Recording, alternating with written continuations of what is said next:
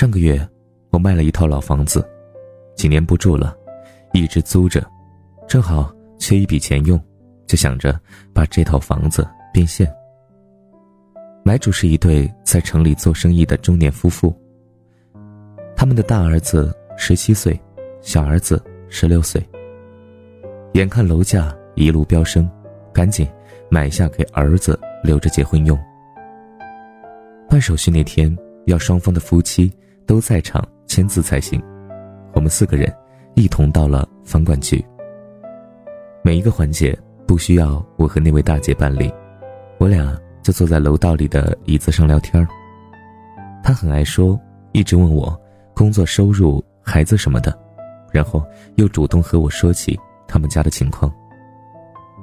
前些年，这位大姐和老公一起在城里做生意。两个孩子都在老家跟着爷爷奶奶，后来孩子大了，学会了打游戏，整晚整晚的不回家，两位老人管不了，没办法，就让儿子自己管。这位大姐雇了人和老公帮忙，自己回家照顾孩子，可是两个孩子就像不是她生的一样，除了和她要钱，平时很少理她，老师。经常给他打电话，说他儿子逃学，他就去游戏厅找，一找一个准。去年，他大儿子初中毕业，成绩很差，也不想上个技校什么的，就在家晃荡了一年。今年二儿子也读完初中，照样什么高中都没考上，两口子合计着让他们俩去学个手艺，要不以后怎么养家糊口啊？可是啊。这两个孩子实在没法沟通，和父母一说话就吵。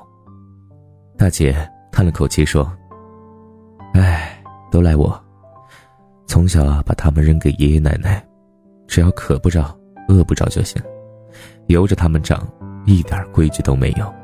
这么大再管，就晚了。”我无言以对。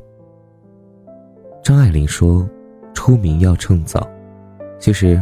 我觉得出名这事儿，出早了，弊大于利。年纪轻轻的有了盛名，难免啊轻狂跌跟头。可管孩子这事儿，还是越早越好的。几天前，公号后台有一位当老师的妈妈和我诉说，她说女儿读初中非常爱美，对打扮特上心，一提学习就满脸的不耐烦。有一次。母女俩因为学习成绩吵了起来，他竟然离家出走，后来发动了所有的亲戚朋友才找回来，吓得他再也不敢管了，怕逼急了出事儿。我问：“哎，孩子从小没和你一起生活吗？”他回复：“在一起啊，就是自己工作忙，下了班还要办辅导班，小时候没怎么管他，大了就成了这样。”青春期的孩子，之前对“青春期”这个词，我也是这么理解：叛逆、不听话、爱和父母唱反调。可是我女儿和她女儿差不多大，在她身上，这些特征几乎不具备。女儿上幼儿园之前，每天早晨我妈妈来看她，等我下了班，妈妈再回家。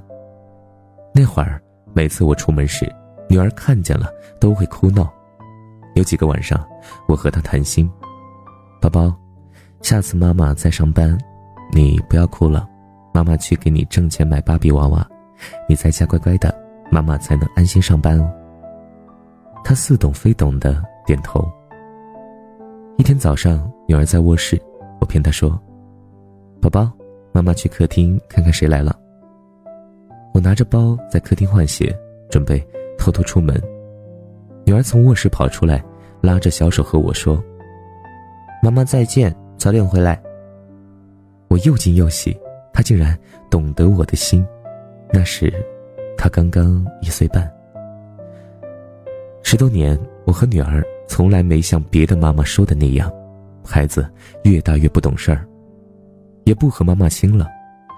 她每天早晨上学时，我们都要拥抱一下。然后看看彼此的眼睛，恋恋不舍的说再见。女儿上小学，我重走了一遍小学路，把她所有的课本都学习了一遍。初中了，我又开始重走初中路，背那些早已忘记的数学公式和定理。做这些，是为了他学习有偏颇时，好及时的给他纠正。他偶尔也厌倦学习，也有烦恼，也有情绪波动，但从来都没有过叛逆。只要我一个拥抱，他就会收起所有的坏脾气。我们俩的心很近，近到从他在我身体里言语那一刻到现在，就一直贴在一起。其实，所谓的叛逆，是孩子成长时父母的缺席，爱的缺席，耐心的缺席，纠正的缺席。词和言不正确的打开方式。别说把他丢给老人带，就算跟着父母，你却天天下了班忙着挣外快，忙着打麻将。当发现你们之间出现问题时，再想管都难，一言不合就青春期。不要说谁家的孩子，人家也没管就怎么怎么样优秀，那种孩子毕竟太少，几个当父母的能有幸遇到。大多孩子不是天才，不是学霸。不是别人家的孩子，很难从小就做到自律。如果你缺席了他的成长，他就会放纵自己，去迷恋游戏，去热衷打扮，去好奇各种新鲜事物，唯独对学习这件事没有兴趣。从善如登，从恶如崩，而学坏是最容易的事。一位教育专家说过。父母在该教育和照顾孩子的时候，千万不要借口工作忙而忽略对孩子的管理。在年老的时候，一切荣誉和金钱都是过眼烟云，而一个不成器的孩子，足以让你的晚景惨淡呐。所以，管孩子要趁早。这句话，我愿与所有父母共勉。确实是这样哈，因为一个人的成长和家庭的环境有太大的这个关系了。一个温暖的家庭，一个会教育孩子的父母，嗯，就是教育出来的孩子哈，一定会是一个嗯特别优秀的孩子。因为你早一点教育他，早一点他就能够从你的身上吸取去更多的优点，而不是和外面的一些人去学到一些不好的一些东西。所以呢，孩子的成长。最重要的还是向父母去吸取的，所以父母一定要做好榜样，早一点去教育孩子。好了，那么今天的文章就分享到这里，我是珊妮。最近天气越来越冷了，一定要好好照顾自己，多加一件衣服，也不要感冒了。好了，我们下期节目再见。